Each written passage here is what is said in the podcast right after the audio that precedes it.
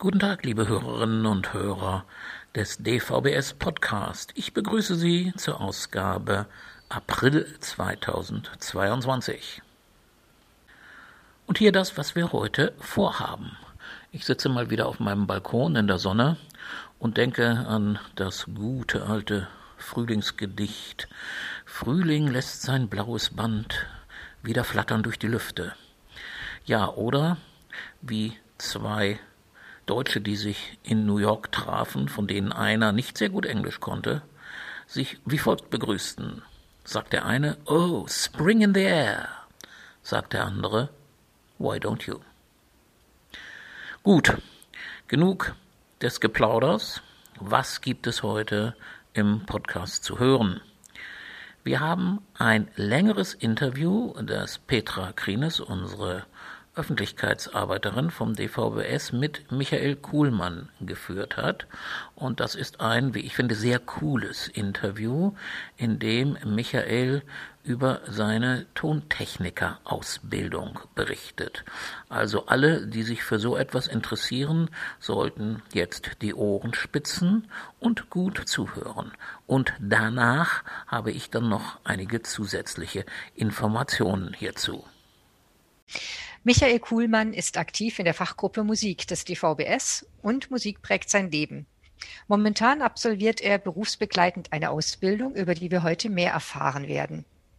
Michael, schön, dass du dir Zeit für uns nimmst. Kannst du uns zuerst etwas über deinen bisherigen Berufsweg erzählen? Ja, erstmal hallo Petra, schön, dass es geklappt hat. Gerne. Also, wie du ja schon in der Anmoderation äh, sehr schön gesagt hast, das bin ich äh, musikalisch aktiv und zwar auch beruflich. Ich bin irgendwann in den 90er Jahren nach Hannover zum Kirchenmusikstudieren gegangen, habe dort dann auch eine Stelle bekommen, äh, arbeite jetzt auch noch dort und unterrichte mittlerweile auch und mich hat schon immer interessiert, wie man Musik auch technisch zum guten Ton verhelfen kann die ersten Jahre sozusagen habe ich versucht, da durch äh, Anschauen bzw. Anhören von YouTube-Videos da entsprechend was zu lernen. Das hat mir aber irgendwann nicht mehr gereicht und äh, ich habe selber auch festgestellt, dass ich eben dadurch nicht wirklich das Wissen äh, bekommen konnte, was ich eigentlich haben wollte. Und dann habe ich vor ein paar Jahren angefangen, wirklich Tontechnik berufsbegleitend zu studieren am Hofer College. Hm, das wäre nämlich jetzt meine nächste Frage gewesen. Ähm, wie heißt denn die Ausbildung konkret, die du gerade anstrebst, beziehungsweise die du gerade absolvierst? Ja, das ist der Studiengang Tontechnik am Hofer College. Das Hofer College ist eine Fernschule für Tontechnik, so nennen sie sich auch selber. Und dort kann man berufsbegleitend Tontechnik studieren. Es gibt dort verschiedene Studiengänge und einen dieser Studiengänge absolviere ich gerade. Mhm. Und wenn du das dann abgeschlossen hast, diese Ausbildung, wie heißt der Abschluss? Je nachdem, welchen Abschluss man macht, es gibt dort mehrere. Ich bin dann Audio Engineer, so heißt die Berufsbezeichnung. Mhm. Ähm, du hast gerade so was angedeutet, man kann eventuell auch verschiedene Abschlüsse machen. Richtig.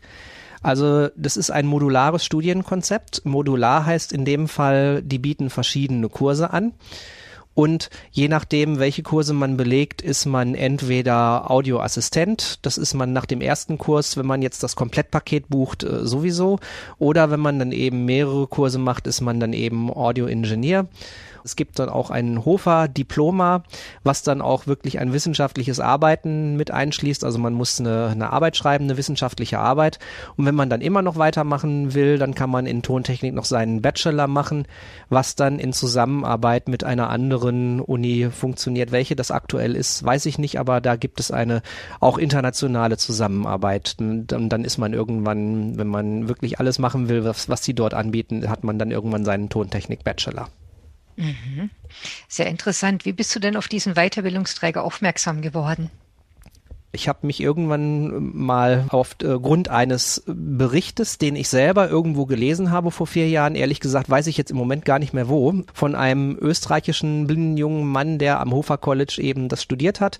Ähm, durch diesen Bericht bin ich auf die Akademie aufmerksam geworden, also auf die Fernschule, habe mir dann deren Internetpräsenz mal angeschaut, die mich sehr angesprochen hat äh, und dann äh, nahm die Geschichte sozusagen so seinen Lauf. Dann, dann habe ich dort angerufen, gesagt, was ich machen möchte, dass ich daran interessiert bin, mich mit denen einfach mal unterhalten. Die waren super nett und super unkompliziert und haben mir dann äh, nach äh, weiteren, also das, das, das, das war nicht keine Entscheidung irgendwie von einem Tag auf den anderen. Das kostet ja auch Geld.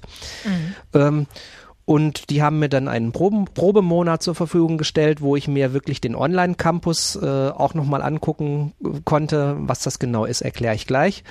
Und das gefiel mir alles sehr gut und dann habe ich mich irgendwann dazu entschieden, dann eben äh, diese Hofer-Ausbildung, dieses Fernstudium zu machen. Ja, das ist wirklich interessant, was du dazu zu berichten hast. Du meintest, es kostet Geld.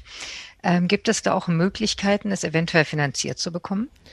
Ja, gibt es. Man kann es per Bildungsgutschein finanziert bekommen. Ich kenne auch jemanden, der die Ausbildung tatsächlich jetzt über die Agentur für Arbeit finanziert bekommt. Die helfen einem auch dabei. Also die sind da durchaus natürlich dran interessiert, dass eben möglichst viele Leute bei denen auch studieren und die sind einem auch bei der äh, Beantragung von Kostenübernahme und sowas behilflich, beziehungsweise geben da auch Tipps und so. Also dass äh, die mhm. Möglichkeit, es finanziert zu bekommen, besteht.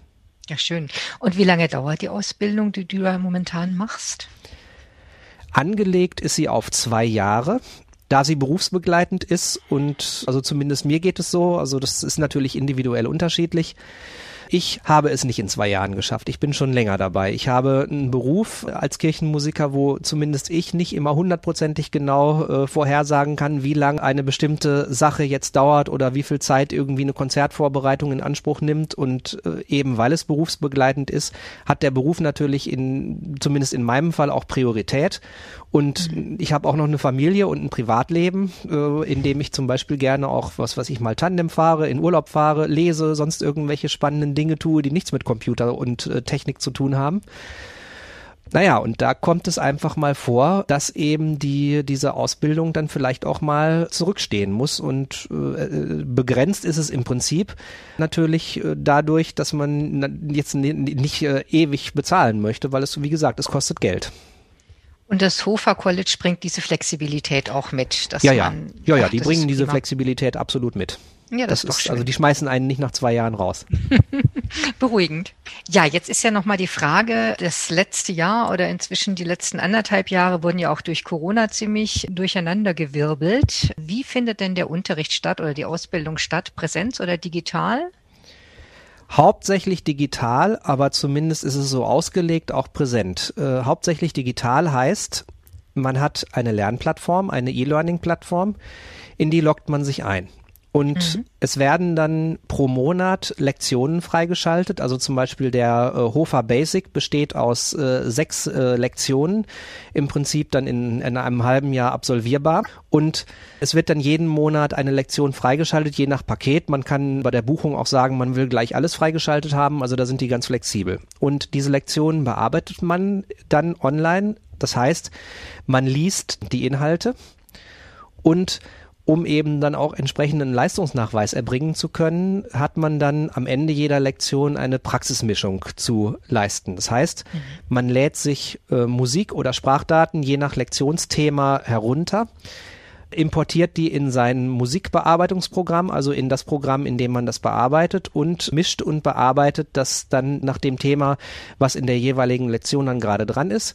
Wenn man damit fertig ist, lädt man es hoch und bekommt dann so in der Regel so nach ein bis zwei Wochen ungefähr eine Bewertung und eine Beurteilung der Mischung, die dann so abläuft, dass man das online lesen kann und die dann wirklich individuell schreiben, dieses und jenes hast du sehr gut gemacht, an der und der Stelle im Lied könntest du äh, dieses und jenes noch besser oder anders machen und dann eben auch wirklich mit ganz konkreten Tipps, was man noch besser machen kann. Wie muss ich mir das vorstellen, wo du momentan sitzt? Das heißt, du machst ja den größten Teil dieser Ausbildung von zu Hause aus. Und wie sieht das aus? Vor welchen Gerätschaften sitzt du gerade? Kannst du deinen Arbeitsplatz für uns beschreiben? Ja, gar kein Problem. Also ich hatte es anfangs ja schon erwähnt. Ich habe kein äh, fertig eingerichtetes Studio. Ich habe meinen Raum natürlich ein bisschen akustisch optimiert, äh, sage ich gleich noch was zu. Vor mir steht ein MacBook, mit dem wir das hier jetzt auch aufnehmen. Und um dann wirklich auch zu produzieren, habe ich hier ein Audio-Interface. Also ein Audio-Interface ist eine Soundkarte, die dafür gedacht ist, Musik oder eben Tonmaterial in den Rechner zu bringen. Jeder Rechner hat eine Soundkarte eingebaut, weil man ja über den Rechner eben auch Musik hören kann. Aber wenn man das äh, jetzt in Bezug auf Musik ein bisschen professioneller machen möchte, ist es angeraten, sich ein spezielles Musiker-Audio-Interface, also eine professionelle Soundkarte für die Anwendung von Musik zu kaufen. Und äh, so ein Gerät steht hier rechts neben mir. Und dann gibt es noch äh, ein Mischpult, was ich zum Beispiel einsetze, wenn ich jetzt unterwegs bin und irgendwelche äh, irgendwie live spiele. Also ich spiele in meinem Beruf, bin ich durchaus auch das eine oder andere Mal auf der Bühne, jetzt in Corona-Zeiten äh, Open Air zum Beispiel. Dafür habe ich ein Mischpult. Und dann steht hier äh, in meinem äh, Zimmer noch ein E-Piano und so andere, ich sag mal Kleinteile, die man natürlich noch braucht, Mikrofone, Kabel etc., die sind hier liegen hier in den Schränken. Ja, wenn du dann mit dieser Ausbildung fertig bist, wie sehen denn da die beruflichen Aussichten aus? Ich meine, du bist ja jetzt nicht darauf angewiesen, dass du dich beruflich komplett neu umorientierst, aber es ist ja vielleicht auch interessant für unsere Hörerinnen und Hörer, wie nach so einer Ausbildung, wie es da beruflich weitergehen kann.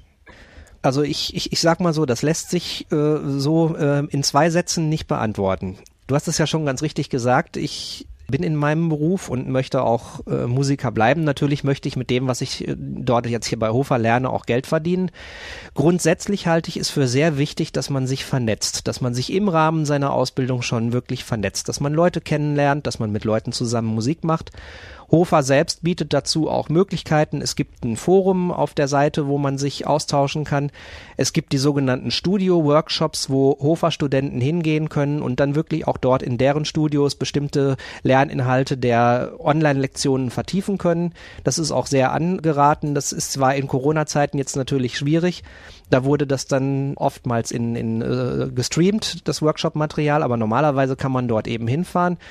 Und da gibt es Möglichkeiten, Leute kennenzulernen. Und mh, mm, vieles in Kreativberufen läuft, ich sag mal so ab, dass man mit dem Wissen, was man durch das Studium erwirbt, versuchen muss, äh, eine Nische zu finden, wo man arbeiten kann. Man kann Praktika machen, irgendwie bei Rundfunkanstalten, man kann Volontariate machen und man kann natürlich auch äh, das Glück haben, wenn irgendwo Stellen ausgeschrieben sind oder sowas, dass man eben als Tontechniker eine Stelle bekommt. Aber nachdem, nach den Erfahrungen, die ich gemacht habe und was mir auch Kollegen erzählt haben, denke ich, ist es sinnvoll und das machen auch einige Kollegen, sich in dem Bereich, in dem man selber wirklich zu Hause ist, sei es musikalisch oder ähm, sei es anderswo tonschaffend, sich eine Nische zu suchen und das, was man selber gut kann, dann eben auch entsprechend zu vermarkten. Das ist, da wird einem Hofer nicht bei helfen, sondern Hofer und überhaupt äh, auch äh, andere äh, Bildungsträger, die so eine Ausbildung anbieten, vermitteln das Wissen und äh, ein Stück weit auch das Handwerkszeug und äh, wie man das eben äh, vermarktet und zu Geld macht, das muss man selbst machen. Wobei hm. es auch da jetzt natürlich äh, bei Hofer äh, Workshops und äh, im weiterführenden Studium, beim Hofer Diploma ist das zum Beispiel der Fall, Lerninhalte und Lektionen gibt zum Thema Musikbusiness, also angefangen von äh, so wirtschaftlichen Grundlagen über, was weiß ich eben, Steuerrecht, was darf man, worauf muss man achten und sowas. Äh, also äh, Hilfestellungen bekommt man schon an die Hand. Aber bewerben und einen Job suchen muss man natürlich selbst. Ja, und es ist ja auch letztendlich nicht schlecht, wenn man dann im eigenen Beruf nochmal etwas dazulernt und was aufsattelt. So ist es. Genau. Ja, du bist blind. Was erlebst du denn bei der Ausbildung? Häufig haben ja blinde, sehbehinderte Menschen mit Barrieren zu kämpfen, also gerade bei Weiterbildung, Ausbildung. Wie ist das ähm, bei der Ausbildung, die du momentan absolvierst? Ich finde, die Ausbildung ist tatsächlich wirklich sehr barrierefrei. Nicht zu 100 Prozent, aber sie ist sehr barrierefrei. Ich hatte ja eingangs schon erwähnt, Deren Webpräsenz ist gut navigierbar, es ist alles schön strukturiert, äh, man kann alles gut navigieren, alles gut lesen, es ist schön aussagekräftig beschrieben und dieser positive Eindruck setzt sich für mich auch im Online-Campus fort. Die Lektionen sind ähnlich gut aufgebaut, es wird sehr viel erklärt, auch wirklich verständlich erklärt. Hm. Natürlich sind weil die Ausbildung ja nicht für Blinde und Sehbehinderte optimiert ist. Gibt es natürlich auch Bilder aber diese Bilder werden zum großen Teil beschrieben, beziehungsweise äh, das, was die Bilder zeigen, wird wirklich auch erklärt. Und wo das mal nicht der Fall ist, da gibt es dann tatsächlich die Möglichkeit, und diese Möglichkeit haben alle Studenten, jetzt nicht nur Blinde und Sehbehinderte, dort anzurufen. Äh, es gibt dort äh, bei, äh, bei der Fernschule Tutoren, die dort arbeiten und Hofer-Studenten und Studentinnen haben eben die Möglichkeit, zu deren Bürozeiten dort anzurufen und unter Angabe ihrer Projektnummer sich bestimmte Sachverhalte erklären zu lassen. Und das machen die tatsächlich auch sehr gut. Also ich habe da selbst schon ein paar Mal angerufen und wollte irgendwas wissen und die haben sich wirklich Mühe gegeben, das auf eine sehr nette, unkomplizierte Art auch zu erklären. Und wenn es nun wirklich mal gar nicht geht, das kommt natürlich, also was, was weiß ich, irgendwelche äh, Schaubilder gibt es natürlich manchmal, was weiß ich, bei Synthesizern irgendwelche oder irgendwelche Hüllkurven oder sowas. Also da gibt es dann ja tatsächlich auch die Möglichkeit, auch mal äh, andere Quellen im Internet zu konsultieren. Das Internet ist voll von, von irgendwelchen Tontechnik-Tipps, also YouTube, sonst irgendwas, äh, die einen fundiert, die anderen weniger fundiert, ähm, aber das ist für die auch überhaupt kein Problem. Die sind, äh, was jetzt deren Inhalte betrifft, nicht, ich sag mal, das einzig selig machende. Die sagen und empfehlen ganz eindeutig, sagen, Leute, pass auf, wir vermitteln euch hier das Wissen. Äh, die Tontechnik ist im Fluss, die ganze Technik ist im Fluss. Äh, tut euch um Bild, euch lest Magazine, äh, guckt ins Internet, probiert aus. Ähm, also wenn man da, ich sag mal, ein bisschen, ein bisschen findig ist und ein bisschen neugierig ist auch, finde ich, kommt, glaube ich, denke ich, kommt man da sehr weit. Und die Programme, die ihr da verwendet, ähm, sind die barrierefrei? Ja, da hat sich sehr viel getan. Die Aufnahmeprogramme sind äh, zum, Groß, zum Großteil wirklich barrierefrei, Tendenz steigend, Gott sei Dank äh, so dass man eben äh, in vielen Bereichen wirklich eine Produktion als Blinder oder Sehbehinderter auch wirklich alleine fahren kann. Wo noch Nachholbedarf ist, man braucht, wenn man jetzt Musik mischt und auch aufnimmt, braucht man Effekte. Hofer selber ist ein Hersteller von äh, solchen Effekten. Also die Studenten dort und auch äh, überhaupt äh, Tontechniker auf dem freien Markt können von denen auch Effekte kaufen, die sie selber programmiert haben und als sogenannte Plugins in ihre Aufnahmeprogramme laden. Und diese Plugins, die Oberflächen, die grafischen Oberflächen dieser Plugins sind leider im Moment noch nicht barrierefrei. Das wird sich vermutlich in sehr naher Zukunft ändern, weil ein großes Framework, also ein Framework ist ein Entwicklerwerkzeug, was grafische Bedienelemente zur Verfügung stellt, mittlerweile barrierefrei geworden sind, was sie, was Hofer einsetzt, also dieses Framework. Insofern hab, bin ich da guter Hoffnung, dass sich das radikal ändern wird in Zukunft, aber im Moment ist es mhm. eben noch nicht der Fall. Ein Stück weit kann man das auffangen, weil die eigentlichen Aufnahmewerkzeuge, mit denen man produziert, aufnimmt und mischt, Möglichkeiten, Bedienmöglichkeiten an die Hand geben, diese mangelnde Barrierefreiheit der Effekte ein Stück weit zu kompensieren, aber da gibt's eben tatsächlich noch Nachholbedarf. Kannst du denn auch beurteilen, welche Unterschiede es denn jetzt gibt bei der Ausbildung, Weiterbildung über das Hofer College oder ähnlichen ähm, Weiterbildungsträgern? nicht allumfassend, ein Stück weit vielleicht schon. Ich habe selber vor ein paar Jahren eine äh, Ausbildung an einem anderen, bei einem anderen Bildungsträger mit begleitet. Und da ist es in der Tat so, dass man, dass andere oder zumindest äh, einige andere Bildungsträger eben ein anderes Konzept verfolgen, dass man eben nicht online zu Hause diese Ausbildung macht, sondern dass man wirklich sich dort äh, einschreibt und dann wirklich vor Ort Unterricht hat. Dass man da, was weiß ich, zwei, dreimal die Woche hingeht zum Beispiel und im Falle der Tontechnikausbildung dann eben auch feste Studiozeiten hat, wo man dann äh, mit anderen zusammen dann bestimmte Aufgaben in Gruppenarbeit dann erledigt. Das hat mit Sicherheit Vorteile, weil man eben dort zum einen es natürlich noch einfacher hat, eben auch Leute kennenzulernen und zum anderen wirklich auch in einer wirklich realen Umgebung da wirklich am Mischpult steht für mich wäre das nichts gewesen, weil ich eben zum einen meinen Beruf nicht aufgeben wollte und weil ich zum anderen, äh, denke ich, relativ genau weiß, wie ich arbeiten möchte. Und ich kriege von, vom Hofer College in dem Fall eben wirklich das Wissen vermittelt, was ich dazu brauche und äh, wie ich das in mein eigenes Arbeitsumfeld integriere. Das ist mir überlassen. Und das äh, sagt Hofer im Prinzip auch. Also es gibt natürlich immer, ähm, wenn man so ein Studium beginnt, gibt es natürlich so, so ge äh, gewisse Einführungen, auch schriftliche Einführungen dann zu den einzelnen Lektionen, beziehungsweise zum Studium, wo die einen, einen begrüßen und einen herzlich willkommen heißen. Das machen sie sehr, wie ich finde, mit sehr viel Liebe zum Detail. Mhm. Und da sagen sie natürlich, dass sie äh, das Wissen vermitteln, was ich gerade eben auch schon gesagt habe, aber dass sie eben die Studenten wirklich ein, ein, Stück weit ermutigen, dass eben das Wissen, was sie vermitteln, eben an das eigene Arbeitsumfeld anzupassen, weil die natürlich nicht wissen, mit was für Voraussetzungen die Leute dahin kommen. Der eine möchte, was weiß ich, im, im äh, Bereich Hörspiel oder Hörbuch irgendwas machen, der andere, keine Ahnung, ist irgendwie ähm, was weiß ich, Rapper und, und, und möchte irgendwie sein erstes Album, äh, der dritte ist Gitarrist und also die, die Arbeitsumfelder sind ja genauso wie Musik äh, vielfältig ist, genauso sind eben auch die entsprechenden Arbeitsumfelder vielfältig. Mhm. Wie gut sind Sie denn eingestellt auf blinde oder sehbehinderte Auszubildende? Die Inhalte an sich sind wirklich zum größten Teil wirklich so gut aufbereitet, dass zumindest ich eigentlich bisher wenig Probleme hatte, bestimmte Dinge zu verstehen oder bestimmte Dinge auch zu tun. Und wenn es dann eben doch mal Probleme gab, dann sind sie sehr hilfsbereit, äh, auch dann eben am Telefon zu, äh, zu helfen. Also du könntest auch Mut machen und sagen, für andere, die sich jetzt dafür interessieren, informiert euch, guckt, ob das ein Angebot für euch sein könnte. Ähm, es ist im Prinzip jetzt mit keinen größeren Hürden verbunden. Ja, also so äh, habe ich es erfahren. Das ist natürlich mhm. individuell. Äh, was die nicht tun, das äh, sollte man gleich vorweg sagen oder zumindest nicht primär ähm, wenn wir jetzt mit äh, Aufnahmeprogrammen, mit handelsüblichen Aufnahmeprogrammen arbeiten, was wir ja tun, also und das sind ja Programme, ich, ich nenne, jetzt mal ein paar Namen, diejenigen äh, unter den Hörern, die jetzt musikalisch aktiv sind, die werden genau wissen, was ich meine. Avid Pro Tools, äh, äh, Apple Logic, äh, äh, Cockers Reaper, Magic Samplitude, also um jetzt mal vier Werkzeuge zu nennen.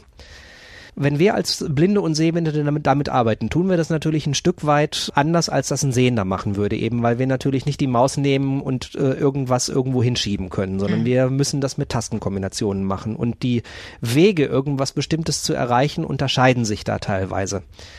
Und natürlich wissen die Tutoren bei Hofer nicht, wie man jetzt als Blinder speziell so ein Programm bedient. Natürlich gibt's da auch Überschneidungen, aber grundsätzlich die Aufgabe wirklich, die Bedienung unserer Programme zu meistern, also das Handwerkszeug, das müssen wir uns selber drauf schaffen. Die vermitteln uns das Wissen. Und es ist dann eben unsere Aufgabe als Studenten, dann eben zu versuchen oder dieses Wissen dann eben so gut wie möglich umzusetzen. Und das schließt eben die Bedienung unserer Programme ein.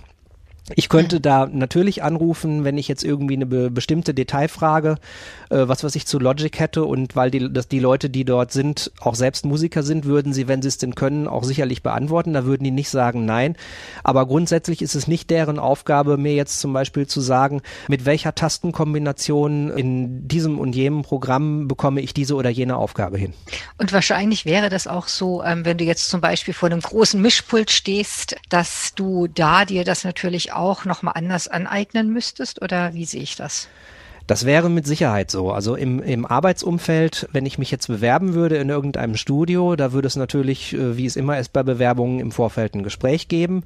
Mhm. Und dann müsste man sich natürlich die äh, Hardware dort angucken. Und es kann durchaus, weil die Hard- und Software, die tontechnische Hard- und Software noch nicht durch die Bank barrierefrei ist, äh, man muss sich vorstellen, so einen Standard wie, äh, was weiß ich, Office im Büroalltag gibt es natürlich im Tonstudio auch in Form von Namen, die ich ja vorhin auch schon genannt habe, Logic, Pro Tools etc. pp.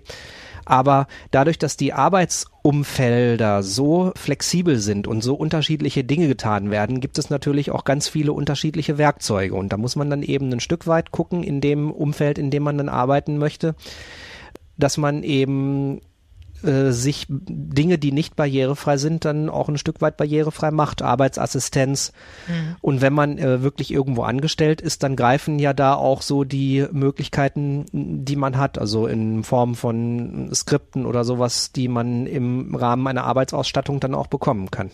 Wie mhm. das genau und im Detail aussieht, das ist eben weil es, weil es sehr vielfältig ist und weil es oft auch ganz individuelle Nischen gibt, in denen man arbeitet, kann man nicht so pauschal sagen. Wirklich erfolgreich in dem Beruf zu sein, lebt ein ganz Stück weit von der eigenen Kreativität.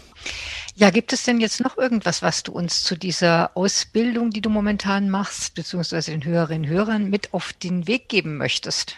Also für mich war es immer eine wahnsinnig spannende Angelegenheit, wirklich Musik zum guten Ton zu verhelfen, weil wenn wir Musik im Radio oder auf CD oder sonst was hören und das genießen und auch nicht nur musikalisch, sondern auch klanglich genießen, was gerade wir ähm, jetzt akustisch orientierten Menschen ja nun vielleicht noch mehr tun als andere, weiß ich nicht, zumindest sagt man uns das nach da steckt ja ganz viel Arbeit hinter. Also richtig viel Arbeit und auch wirklich viel äh, Detailarbeit. Und wenn man an sowas interessiert ist und äh, daran interessiert ist, sowas auch zu lernen oder selbst eben vielleicht in, in einer Band spielt und äh, seine Aufnahmen einfach ein Stück weiter auf ein professionelleres Niveau bringen will, oder wenn man jetzt äh, vielleicht irgendwie hörspielaffin ist und in der Richtung sich vielleicht vorstellen könnte zu arbeiten, und wenn man, äh, weiß, sind viele Voraussetzungen, aber ist einfach so. Und wenn man nicht davor zurückschreckt, kreativ eben wirklich das, was man selber kann und was, was man mag, dann wirklich eben auch ein Stück weit zu verfolgen, dann glaube ich, ist das ein sehr spannendes, äh, eine sehr spannende Ausbildung und ein sehr spannendes Studium. Ja, tolle Informationen, sehr spannend auch. Jetzt habe ich noch mal eine abschließende Frage. Du bist ja auch schon recht lange Mitglied im DVBS. Was bedeutet das für dich? Naja, man, man durchläuft ja im Leben unterschiedliche Stationen. Ich bin in der fortgeschritteneren Schulzeit, also so kurz vorm Abi, in DVBS eingetreten und dann war es für mich natürlich erstmal so, dass ich von erfahreneren Kolleginnen und Kollegen Hilfe empfangen habe während meines Studiums. Das habe ich immer als sehr bereichernd empfunden und Jetzt mittlerweile bin ich seit einigen Jahren nun auch im Beruf und habe mittlerweile ja auch einige Berufserfahrung und äh, mhm. das, was ich selber gelernt äh, habe, so, äh, sowohl fachlich als auch eben äh, von den Kolleginnen und Kollegen, die noch immer im Beruf sind, das möchte ich natürlich gerne weitergeben. Und es, es gibt ja nun durchaus auch äh, jungen Nachwuchs, äh, der nun genau das tut, was ich äh, im Rahmen meines Studiums getan habe. Und äh, wenn ich äh, denjenigen vielleicht ein Stück weit dazu verhelfen kann, nicht das Rad komplett neu erfinden zu müssen, ist das doch eine tolle Sache. Und da bietet der DVBS doch äh, ähm, äh, eine gute Plattform. Ja, wunderbar. Dann würde ich sagen, ich wünsche dir ganz viel Erfolg bei dem erfolgreichen Abschließen dieser Ausbildung und ich hoffe, dass du in Zukunft der Musik noch besser zum guten Ton verhelfen kannst. Ganz vielen Dank. Ja, ich danke auch. Ja, ich glaube, das war die 25 Minuten wert, die das gedauert hat. Und ich bedanke mich recht herzlich bei Petra und Michael dafür. Das Interview ist schon ein bisschen älter. Aber ich habe gerade mit Michael Kuhlmann gesprochen, der Kerl gerade von Corona genesend, hat mir gesagt, er hat die Ausbildung jetzt noch nicht abgeschlossen, aber es wird nicht mehr allzu lange dauern. Nein, das hat er nicht gesagt. Er hat gesagt, erst einige Lektionen weiter. Also die Ausbildung dauert noch fort, aber es gibt ja vielleicht auch andere, die hier diesen Podcast hören und sich vielleicht für diese Ausbildung interessieren. Deshalb hier die Internetadresse dieser Ausbildungsstätte HOFA, H-O-F-A minus oder Bindestrich, je nachdem, wie ihr es mögt, College, C-O-L-L-E-G-E.de.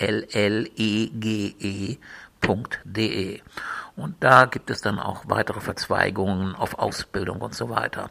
Und Michael hat mir auch noch einmal bestätigt, dass man dort sehr hilfreich ist, was Barrierefreiheit angeht und weiter auch bei den Plugins daran mitarbeitet. Also keine Verschlechterungen und hoffentlich dann auch noch Verbesserungen. Das vielleicht als kleiner Nachtrag zu diesem Interview. Und damit sind wir auch schon am Ende des Podcasts von April angekommen.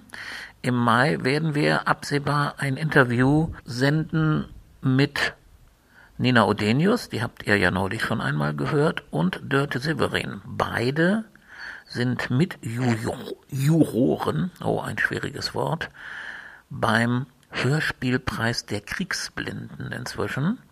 Und was es damit auf sich hat, das wollen wir dann im Mai erfahren. In diesem Sinne weiterhin ein schönes Frühlingsgefühl, auch wenn die Welt ja immer noch Kopf steht und wie ich fürchte auch noch länger Kopf stehen wird. Aber bleiben Sie und bleibt ihr auf dem Boden und versucht immer noch das Beste aus den Dingen zu machen. In diesem Sinne alles Gute, ihr und euer Uwe Beusen. Die Zeit war schön, nur eins ist blöd, dass mit der Zeit die Zeit vergeht.